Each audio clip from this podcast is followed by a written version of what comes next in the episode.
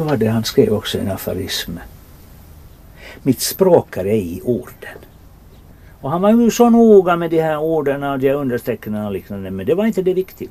Det viktiga var någonting som var bakom. För, för honom var alltså orden och språket egentligen någonting helt annat, nämligen en livsbejakelse, en livsupplevelse. Den skulle han helst vilja ha direktkontakt med. Han experimenterade egentligen inte med något ord, utan han var på jakt efter ett språk som var alla människors språk och hela världens språk och vad naturen säger åt dig, fast du inte hör riktigt vad den säger ibland. Märkligt.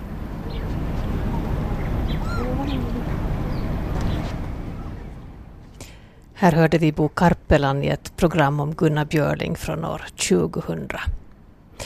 Idag ska vi slå oss ner på en parkbänk i Brunnsparken i Helsingfors. Det är en varm sommardag med måsars skrik i luften och solblänk i vattnet.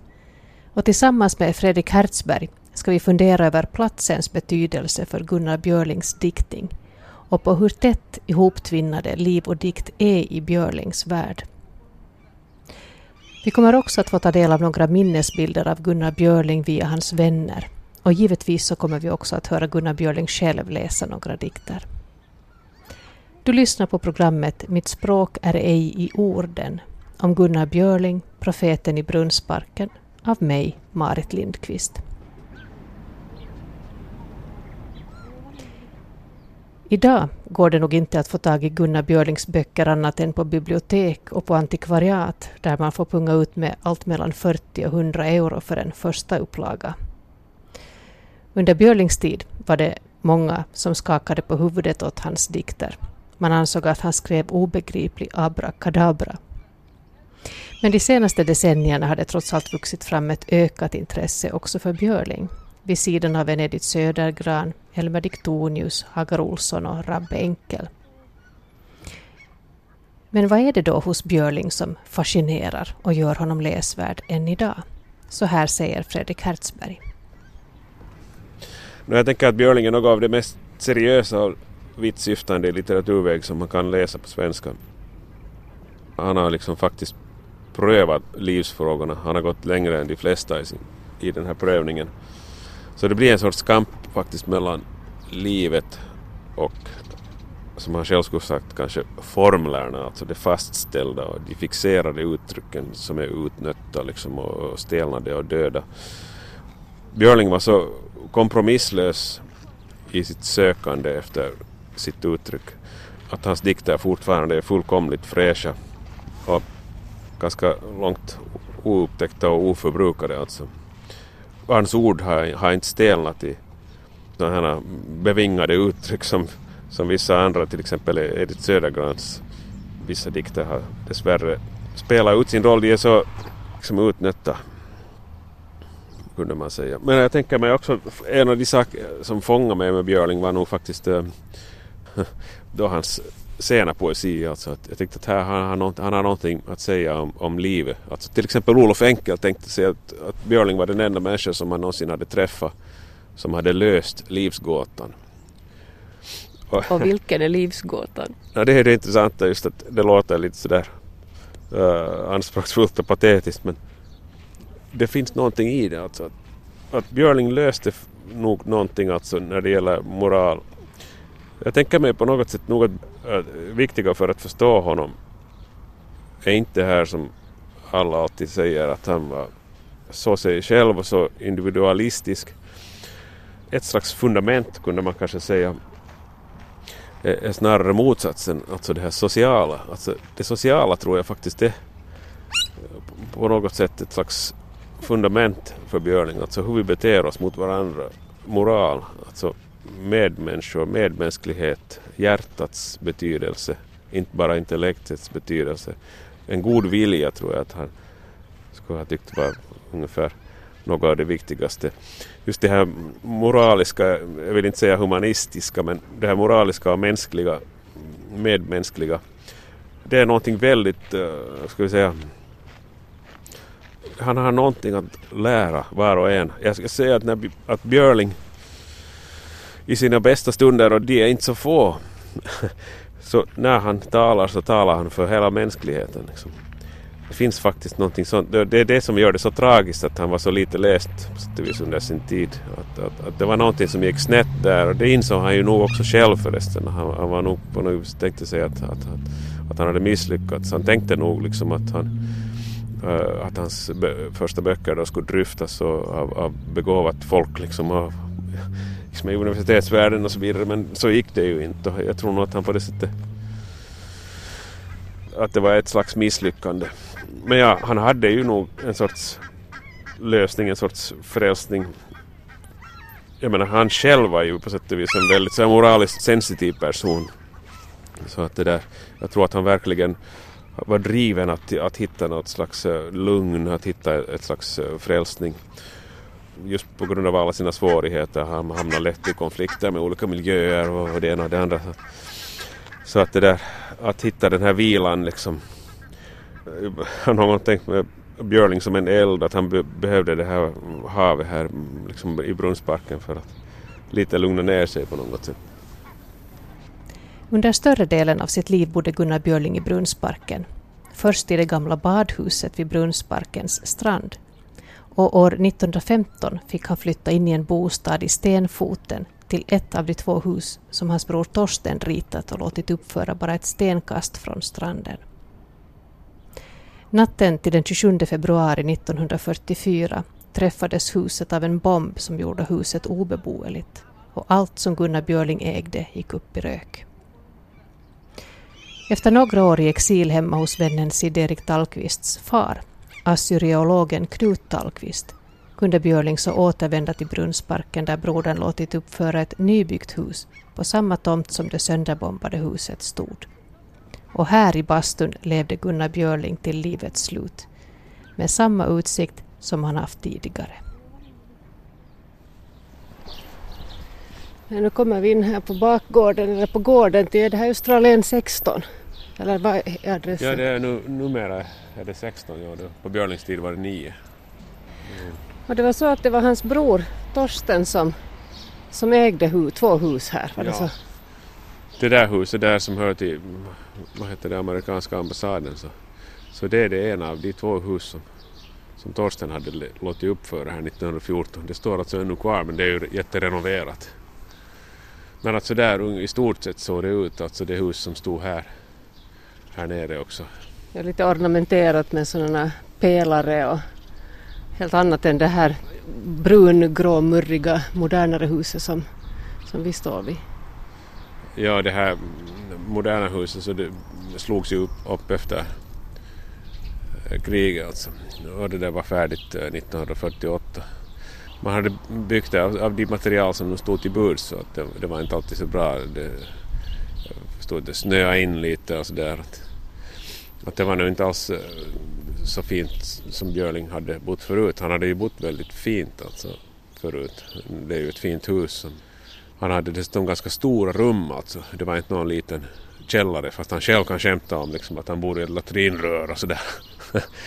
och talar om sin källare. Så, så var det ju stora och fina rum med utsikt direkt mot havet. Det fanns inte någon häck där som förhindrade utsikten mot havet utan det var fri utsikt mot havet precis. Från hans arbetsrum. Ja, hans källare finns ju inte kvar mera utan det huset som han bodde i det bombades februari 1944 och då blev ju allt förstört, alla hans papper, alla anteckningar, allt hans lösöre. Ja, det stämmer. Ja, det här är ju då en, en bastu. Det, här, det var meningen att det här skulle vara husets bastu och de var lite upprörda faktiskt. Det här husets invånare, de som skulle flytta in här, att, att inte få några basturättigheter. Men ja, att de såg nu till i alla fall Björnings bror och, hans uh, hustru att uh, Björning fick bosätta sig där. Det var ju samma läge och, och sådär som, som, tidigare fast det inte var riktigt samma utsikt. Så. Men det var ett ganska litet skyffede som han bodde i sen då efter kriget? Jag har aldrig varit in här faktiskt men att, jag har för mig att det inte är sådär alldeles helt litet. Alltså, att, att nu var det det där säkert och en av Helsingfors bästa lägen kan man säga. Ja, absolut. Ja. Ja, nej, jag har ju förstått att han var väldigt frikostig också. Att, att ungarna som bodde här i gårdarna runt omkring de fick komma in och bli bjudna på godis. Ja, det Det har jag talat med människor, till exempel Kristoffer Enkel som, men också, också andra faktiskt som har minnen av att de har kommit in här hos Björling och blivit bjuden på en marmeladkula eller två eller pulogryn som man då hade förr i tiden. Jag är inte ens riktigt säker på vad det var för någonting men någon sorts godis i alla fall. Då Björling eh, hade ju inget kök och på det sättet han hade torrskaffning och sådär. Men att kokvrå hade han också så han kunde koka ägg och så vidare. Men han var ju mycket spartansk. Det hörde ju också till hans eh, livs eh, inställning. Han skulle inte ens vilja ha pengar liksom i någon högre grad utan i så fall skulle han gett bort dem. Alltså, han, han var ju då från början redan liksom inspirerad av Leo Tolstoj och hans asketiska tanke om att man ska leva liksom anspråkslöst och, och försöka klara sig med det lilla man har att det, det var ju hela utgångspunkten för hela hans liksom, skulle säga, liv och verk kan man säga. Men att han hade i alla fall då en liten traktering. Ofta var det smörgås alltså som folk blev bjudna på med mycket smör och en skiva korv och sen jallo eller sån här edelbrännvin, någon rom och en ask choklad kunde han också plocka fram ur bordslådan och sådär. Då, då var det faktiskt högtid alltså. Det var Ja. ja. men det här var ju också ett ställe dit det kom då hans unga vänner och hans de här idag lite åldrade författarna, jag tänker på Christer Kielman och Jörn Donner och så vidare som vallfärdade hit till den stora gåtan Björling. Ja, och också från Sverige kom det ju en massa människor redan, redan tidigt, alltså på 30-talet. Och någon från Norge, någon från Danmark. Så att nu var det ju här ett mecka det var ju lite bekymmersamt det här just att Björling ville ju nog eh, också vara ensam och skriva men att, eh, att man betraktar hans hus som en, som en nattklubb och att man bara kunde komma när som helst, vilken tid på dygnet som helst så, så var ju inte någonting som man alltid var så förtjust i. Christer Kiman berättade också om något sånt här minne om när han och hans vänner var på besök och vi hade skojat med Björling och bankat på mitt i natten på småtimmarna ropa avatka, avatka polisi. Alltså öppna, öppna polisen här. Björling hade varit ytterligt upprörd när han öppnade vresig och fräste och så vidare. Att ja, att man kom och gick lite som man tyckte och, och nu fanns det ju en hel del problem alltså. Mm. Man tänker med, med just det här kinesande, alltså övernattande hos Björling och och de här olika figurerna som kom, de var ju av olika slag. Alltså dels var det då Björlings egna vänner och olika författare och sådana här. Men dels var det då sådana här som var lite på dekis. Alltså, att, att, att, ja, man kan ju tänka att grannarna kanske inte alltid var så förtjusta. Nej, jag har aldrig ens eh, tänkt på hur grannarna reagerar på, de här, på det här springet. jag, jag har aldrig faktiskt läst, jag, jag tror inte det finns något dokumenterat om, om några någon grannkommentar grannkommentarer faktiskt. Men att ja, det var väldigt rökigt och, och väldigt eh, pratsamt. Liksom, det diskuterades livligt och, och folk satt på golvet och Björling hade ju stora pappershögar överallt i sitt rum och ja, han kunde säga så här att ja, den får du gå på, den får du inte gå på och så vidare. Att, att, beroende på om det var bättre eller sämre liksom dikter. Oj om bastuväggarna kunde tala. Men tursamt nog så har vi några band i vårt arkiv där bland annat Solveig von Schultz och Rab Enkels tredje hustru, konstnären Aina Enkel, minns sina besök hos Gunnar Björling i bastukammaren i Brunnsparken. Jag kan precis se honom för mig där han sitter i sitt lilla rum vid Östra Brunnsparken 9. Det här rummet som vetter rakt ut mot havet med alla de dagrar och ljus som han skriver om. Han sitter hopgruppen vid skrivbordet och plirar lite över sina papper. Ja, jag minns en, det var sista gången jag såg Björling. Det var så vackert. Rabbe hade blivit doktor och vi kom från Brunnsparken, eh, där, den restaurangen där. Jaha. Och mm, vi kom sent till var Björlings födelsedag och den försummade vi ju aldrig. Vi var ju alltid Nej, där på Björlings födelsedag. Och vi tänkte att det är lite sent, klockan är två, men vi går och tittar. Och när vi kom så stod Björling utanför och vedrade ut röken efter sina gäster och tittade ut över alldeles mjölkvita vatten. Det var så vackert och det var sista gången jag såg honom. Men du har gjort ett fint porträtt av honom. När gjorde du det? Det började jag på medan han levde. det blev inte färdigt. Han dog ju sedan på sommaren så jag fortsatte sen själv på hösten. Det var förresten skojigt en gång på våren. Vi brukar ibland tala i, i telefon med varandra, Björling och jag.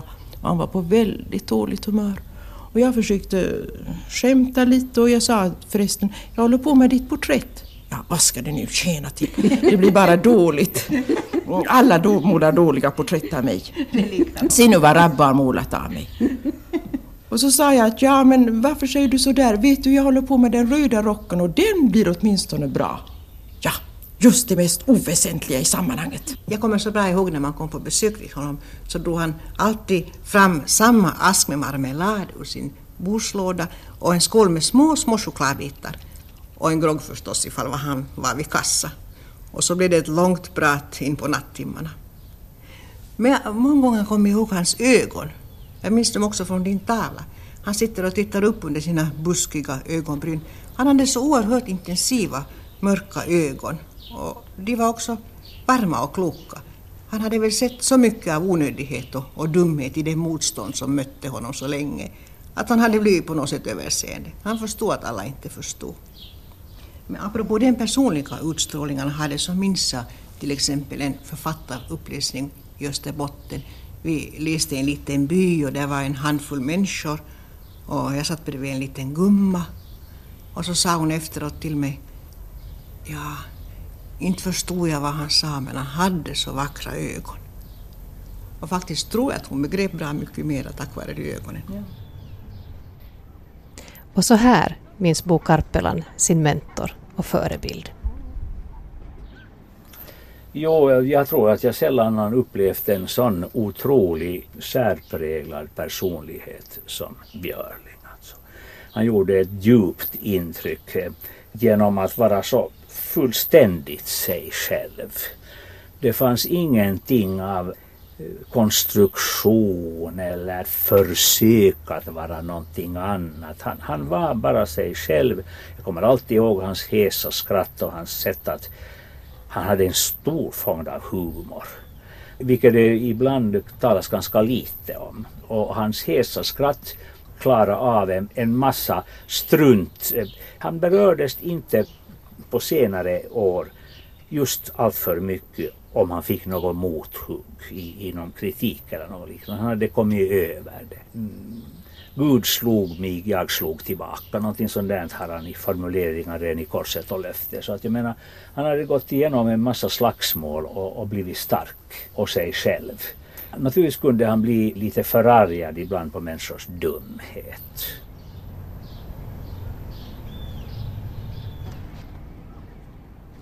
Mitt språk är ej i orden. Ja, så lyder också titeln på Fredrik Hertzbergs nyutkomna biografi över Gunnar Björling. Den första i sitt slag där Hertzberg gått in för att belysa författarens liv och verk från många olika håll. Vi får träffa såväl den unga socialisten och aktivisten Björling som en Björling som utan skrupler var med om att döma röda krigsförbrytare på Sveaborg under inbördeskriget. Vi får också lära känna filosofen, mystikern och profeten Björling. Och inte minst en Björling som livet igenom tvingades hemlighålla sin homosexualitet. När Edith Södergran dog i tuberkulos år 1923 fanns det inte mycket bevarat av hennes manuskript, anteckningar eller brev. Hon ville inte att likmaskarna det vill säga litteraturforskarna och biograferna, skulle ha någonting att bita i efter hennes frånfälle. Hon ville att dikterna skulle tala för sig. När Fredrik Hertzberg för ett antal år sedan satte igång med att skriva sin biografi över Björling så hade han tack och lov inte läst Björlings kommentarer i brev om att han hade en skräck för att bli en tugga i bar mun och att han inte önskade sitt liv skildrat i någon biografi eftersom han ansåg att han blamerat sig allt för mycket. Det har gått närmare 60 år sedan Gunnar Björling dog och det kan ju te sig förvånande att en biografi över profeten från Brunnsparken ser dagens ljus först nu. Men enligt Fredrik Hertzberg har det sina förklaringar. Det finns flera orsaker till att det inte skrivits en biografi över Björling, tänker jag mig. En av dem är att han var homosexuell. Alltså det där. Och eh, homosexualitet var någonting kriminellt i Finland ända fram till 1971. Så också om alla som kände honom, men också andra, visste, alltså det var ett slags, som man brukar säga, öppen hemlighet att han var homosexuell. Så kunde man inte ändå tänka sig att eh, skriva om saken. Olof Enkel som faktiskt planerar att skriva en monografi om Björling, alltså inte en biografi men en monografi, en studie om hans eh, verk då kanske närmast men också säkert nämnandes någonting om personen så var jag ändå hemskt mån om till exempel när Bo Karpeland disputerade på Gunnar Björling 1960 så sa han innan de gick in i salen att eh, kom ihåg sen inte ett ord om Björling som person. Han var hemskt mån om nog att hålla privatpersonen Björling utanför. Till det här allra mest privata hörde ju då hans eh, homosexualitet. Nu är det ju som med homosexualitet, det, mm, någon som inte tänker efter så tänker kanske att ja men att det är ju, var, det är ju liksom något marginellt att mm, men jag skulle säga att det kan vara en huvudsak alltså faktiskt. Att eh, om man inte tar upp den saken så det där förvränger man en människas handlingar och motiv. Man riskerar att förvränga en människas liv alltså. Eller sätta den i liksom ett felaktigt ljus helt och hållet. Men det finns också andra orsaker alltså, till att det inte har skrivits en, en biografi över Björling. Och han är hemskt svår att äh, teckna. Alltså, han är svår att avporträttera för han sitter aldrig stilla. Liksom. Jag, jag tänker mig lite att Björling var som en sorts eld. Att han var en otroligt vital och levande människa. Det är ganska intressant att när han dog så så gott som alla tyckte att det var helt ofattbart att han som var så levande. Det här kan man ju förstås alltid tycka när någon dör. Men att i Björlings fall blir det mer sådär exceptionellt att man till och med dröjer vid den här tanken att hur kan Björling som var så otroligt dynamisk och vital och han var ju väldigt också så här snabb som en vessla. Diktonius jämför honom med en vessla. Snabb i tanken, snabb i, i pratet och med en människa som var väldigt sådär öppen och utvecklade så att säga alla sidor av sin personlighet eller sträva efter det i alla fall. Och skrev en så öppen dikt och var, var en så liksom eh, generös och vänlig och naturlig och människa. Dessutom var han aningen kolerisk alltså, att han var så här eldfängd att han, han kunde det där brusa upp och ondgöra sig över det ena och det andra och rusa omkring och så vidare och språk blev ett slags staccatospråk liksom att eh, han väste och någon fräste han till exempel, Christer Kilman berättade om hur han var hemma hos dem på julmiddag och han blev så upprörd vid ett tillfälle att uh, löste och flög ut på bordet. och så här saker liksom att, att det, det, var väldigt svårt att fatta att den här väldigt, väldigt dynamiska personen plötsligt var borta. Jag tror att han lämnade ett, ett stort tomrum efter sig. Alltså de här andra modernisterna var särskilt då bröderna Enkel var ju närmast flegmatiska. Alltså. Men att, att han, han var som dynamit liksom på sätt och vis i deras sällskap. När du var inne på det här med, med, hans homosexualitet, det var ju någonting som han aldrig talade om själv och under hela hans liv så var det ju förbjudet i Finland, kriminaliserat. En tyst hemlighet som de flesta kände till. Många känner ju till hans, hans relation till Henry Parland eller hans fascination för Henry Parland ska vi säga. Du nämnde att han ofta hade unga, unga killar på besök hemma hos sig så att han hade ju förtjusningar. Han blev väldigt lätt förtjust i yngre män, eller hur? Jo, och inte bara i yngre män eh, utan också i, i gossar alltså. Eh, I, i ska vi säga 14-15 års gosse. Sådär att, alltså förtjust, han hade en väldigt hög moral alltså på det sättet men att ehm, på det sättet att alla nog kunde se att han var väldigt sådär betuttad. Kanske fel ord att använda det från sammanhanget. Men sen hade han ju nog också eh, relationer till gamla män. Alltså att han hade ofta folk eh, hos sig så att säga över natten och då, det kunde vara människor som var på dekis och människor som inte hade tak över huvudet. Och, och de då umgicks på andra sätt också. Där hade han också då en långvarig partner, alltså en sån här Gui Lagus som hade varit Främlingslegionen och så vidare. Han hade varit en sån här, eller var fortfarande alltså en, en tjuv som hade ungefär stulit pälsar i krogtamburar och så vidare. Suttit på Kakola. Och i alla fall så när han var frigiven så flyttade han in hos Björling. Han hade också en fru och barn alltså. De bosatte sig alla hos Björling då, en längre tid. Då. Han hade då ett förhållande med Björling alltså också. Det blev en hel del bråk och så vidare. Det, det var väldigt um, tung läsning att läsa deras korrespondens. Men att um, Björling var ju då i grunden, och det märker man, väldigt, väldigt uh, generös och samtidigt väldigt godtrogen och lite naiv. Alltså hans, uh, just den här samma eh, vän så försökte på olika sätt då hela tiden lura Björling. Alltså bland annat så rakade han av håret på olika ställen och sa att han har drabbats av en förskräcklig sjukdom, att han behöver pengar. Medan Björlings eh, vän var det nu, någon av bröderna Enkel eller någon Parland kanske som sa att, att förstår du nu inte, ja det var Ralf Parland förresten, att, att, att, förstår du inte att han rakar av sig titta nu efter lite närmare liksom att menar du det alltså? Han var väldigt sådär tagen av det Björling alltså att, att han blev lurad på det där sättet men han hade egentligen inte någon större skillnad att bli lurad alltså att, heller. Han var en sån person alltså som var i grunden väldigt sådär godhjärtad och alltid benägen att, att hjälpa. Han var ju förresten också någon som alltid när han hade lite pengar fast han var fattig så gav han ungefär bort dem genast. Och här och är nu och som allt, allt sagt i dig och på hudskenets fält det enda, det hudliga, stumma. Jord sjunger regn och tar mig snart eller senare Jord sjunger regn med vitaren vid handen Du i dröm och som fullt vaken och att som jord och luft och stenarna och sanden och att som ljud, doften, svett, din hud att tunga till tunga och att som jord och luft. En av Gunnar Björlings nära vänner var den svenska författaren Walter Dixon som har sagt att Gunnar Björling skalar ordet som man skalar en frukt och får dess kött att lysa. En helt underbar formulering som beskriver hur Björling arbetade för att få fram det väsentliga i dikten.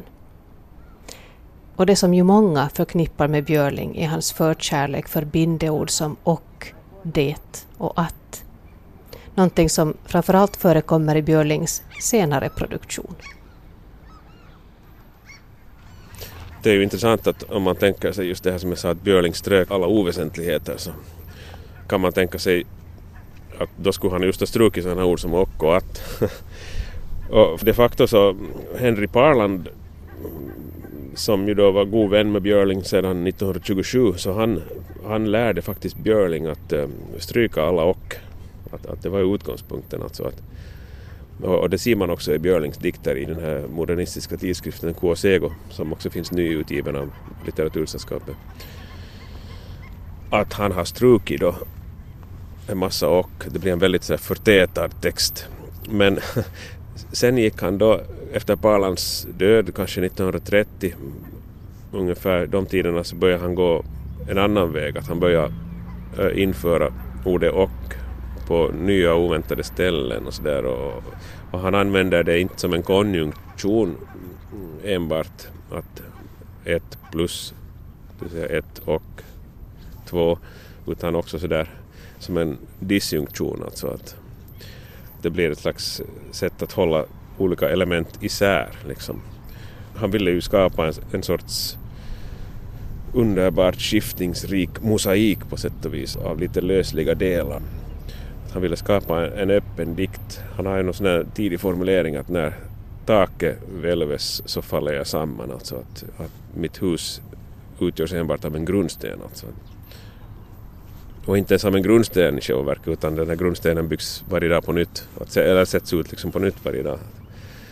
Men just den här idén om att um, en slags helhet, en slags allt för kompakt helhet blir klaustrofobisk och, och blir dessutom föråldrad väldigt snabbt. Därför ville han skapa liksom en slags paradoxal både täthet och öppenhet samtidigt liksom, som håller det är intressant att den håller fortfarande idag alltså så är ju Björlings dikt ganska så här oupptäckt och oförbrukad alltså. Det tycker jag hör till det intressanta med den att den har inte ännu spelat ut sin roll. Den är nästan så där i vissa läger någonting som bara väntar på att, att bli upptäckt ännu. Quasego som Fredrik Hertzberg nämnde var en modernistisk litterär tidskrift som utkom med fyra nummer under åren 1928 och 1929. Ansvarig redaktör var Björlings goda vän Sid Erik Tallqvist. Inför tidskriftens 25-årsjubileum berättade Tallqvist så här om tidskriften och kretsen kring den i ett program som sändes den 26 februari 1954. Tidskriften innehåller tidiga och tidigaste alster av sådana namn som Rabbe Enkel, Gunnar Björling, Elmer Diktonius, Henry Parland och av rikssvenskar Artur Lundqvist, Erik Asklund, Harry Martinsson. Hagar Olsson förstås och många andra här inte nämnda var också med på ett hörn. Att ha berett dessa tillfälle att i samlad trupp slå ett slag för ny generation i vår litteratur är Kvåsegårds förtjänst.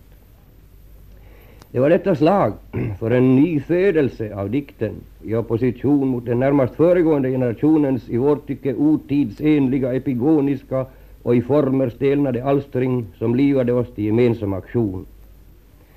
Inte skriver vi för litteraturhistorien som flygande gäss och svala. Så angav Gunnar Björling sitt program och det passade nog ganska bra in på det övriga också.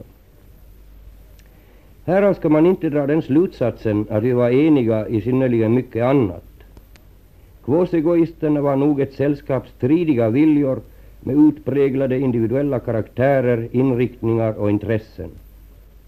Jag har ett livligt minne av de ofta hetsiga, ofta nattliga diskussioner jag som utgivare fick föra med de tilltänkta medarbetarna för att övertala dem att lämna bidrag till det stora hundrasidiga provnumret. Dessa diskussioner rörde sig om allt som hade samband med den nya tidskriften från debatter om modernismens principer kontra den äldre diktens, till frågan om poesi eller prosa skulle överväga, hur mycket dikt det fick tas med av Björling och Rabbe Enkel, hur mycket essäer av personer utanför den inre cirkeln och hur permen skulle se ut. Då jag inte själv skrev någonting i Kvåsio, redigeringen och propagandan för tidskriften upptog mig för mycket. Måste jag kanske tala om varför jag åtog mig att starta tidskriften. Jag måste då säga att det framförallt var för att ge ut de diktare jag framom andra beundrade, Gunnar Björling och Rabbe Enkel.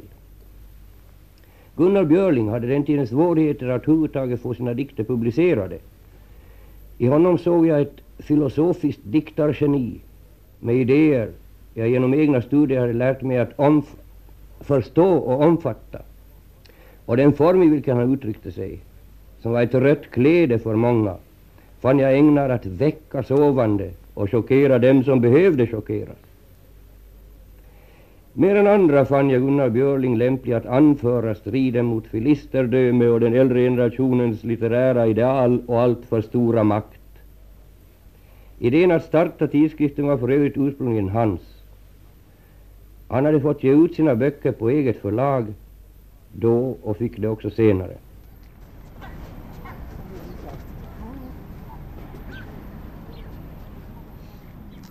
uppmärksamma lyssnare har säkert inte kunnat undgå att vi sitter utomhus och vi sitter på ett alldeles speciellt ställe i Helsingfors. Vi sitter i, Brunnsparken som är ett av de ställen som folk som läser Björling vallfärdar till för det här var ett, ett ställe där han bodde under stora delar av sitt liv och vi sitter på en bänk och tittar ut mot Sveaborg och eh, varför Fredrik har vi valt att sitta just här?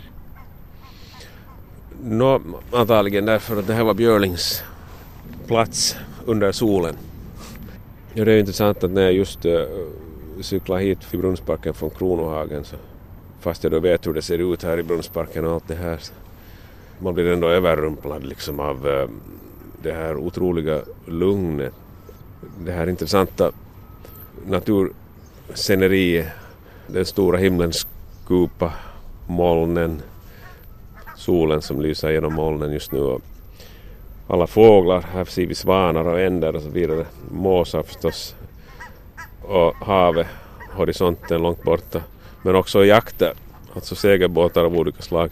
Allt det här förekommer i Björlings dikter. Och han nämner också vid namn, mera sällan, men det förekommer att han det där nämner vid namn Sveaborg, Sveaborgs kyrka förliknar han till exempel vid Japans eh, högsta berg Fujiyama i en dikt. Och här allra först så har vi ju då den här långörn som också långören som den egentligen officiellt heter men långörn eller långörnshällar talar Björling om också i en dikt. Att det här var hans då ständiga utsikt. Han var ju sån då att hans dikter kom till mycket spontant som ett slags utandning nästan. Att, att han, han bara skrev ner dem så att säga. Och det där, han kunde nog bearbeta dem alltså efteråt. Det finns det många exempel på.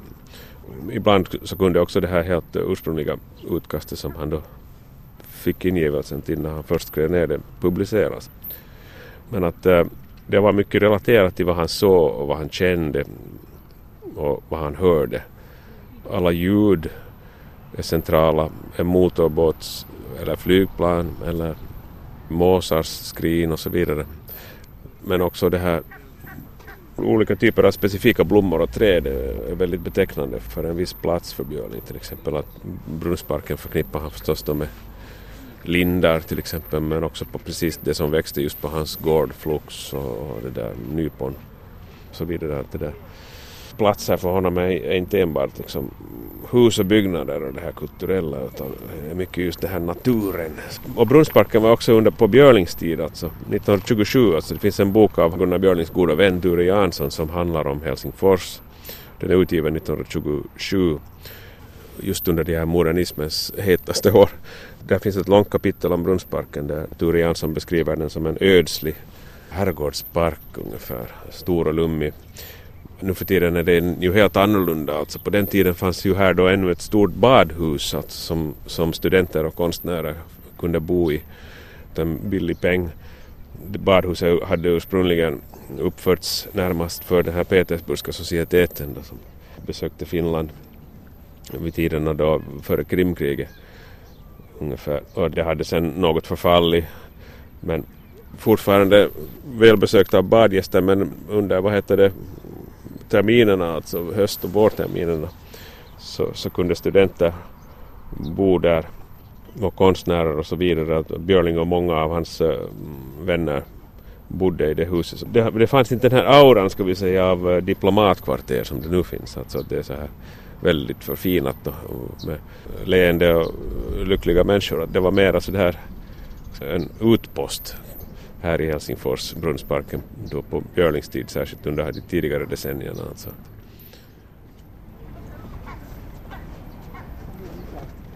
Under hela sitt liv så hade han ju utsikt över Sveaborg, ett ställe som jag tror att var en verkande böld i honom på många sätt. För under inbördeskriget, eller efter inbördeskriget 1918, så blev ju Sveaborg ett stort fångläger för, för de röda Tusentals röda internerades där.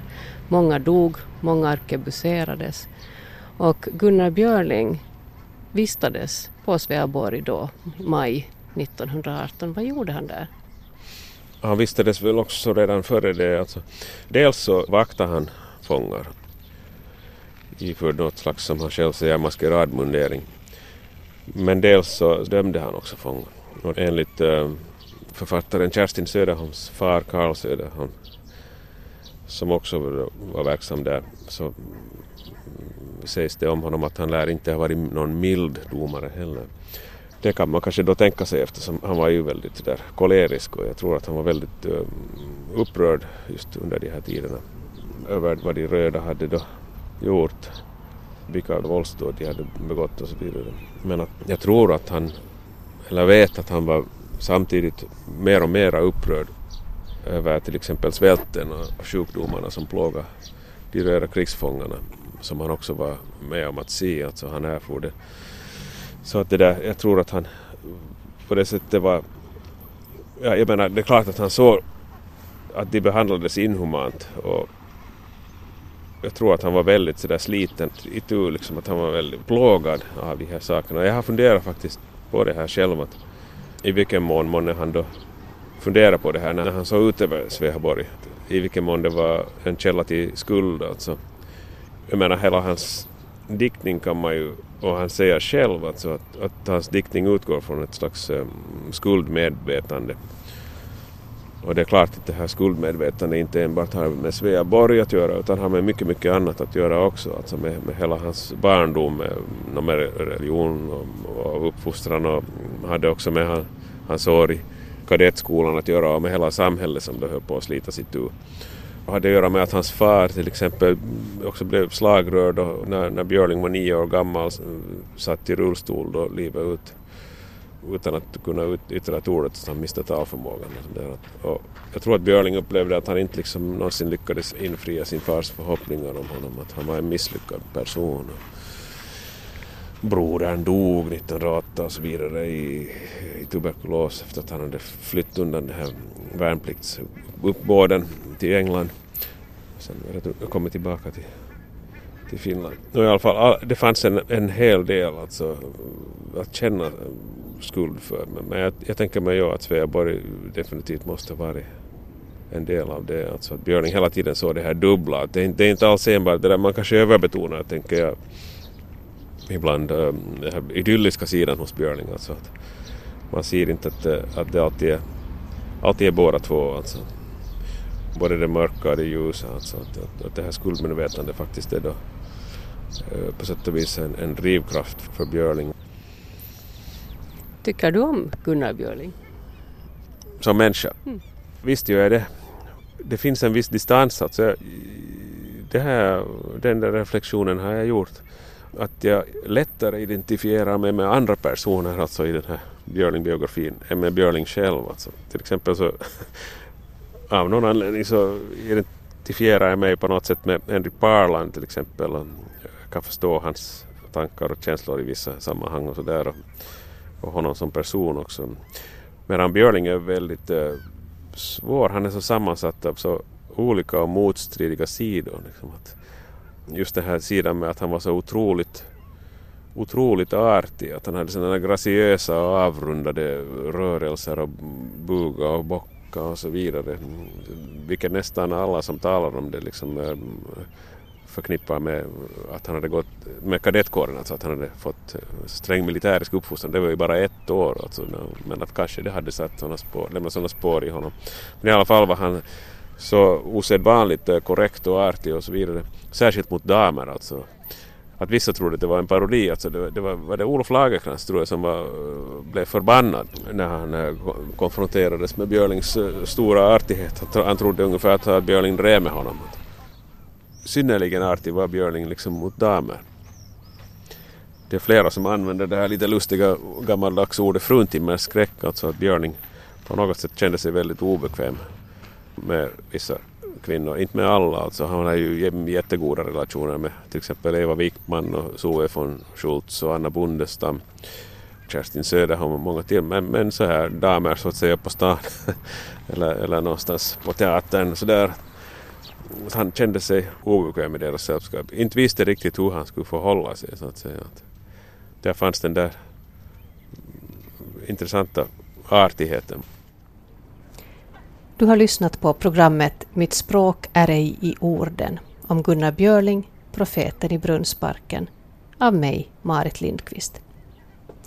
Och jag tycker att vi ska avsluta med att ge sista ordet till poeten själv. Jag har inga fåglars namn och örters text. Och med själv jag talar, hörer jag den stämma, söker jag. Jag finner ord och kommer, ord om mer än att förstå, ord och att det annat är. Ord, det lyser upp, ord, så nära, nära, enklare, det ord och sakta lyssnande. Det finns var lik bröd i handen där och ingen har den. Och Elena gående rätt in.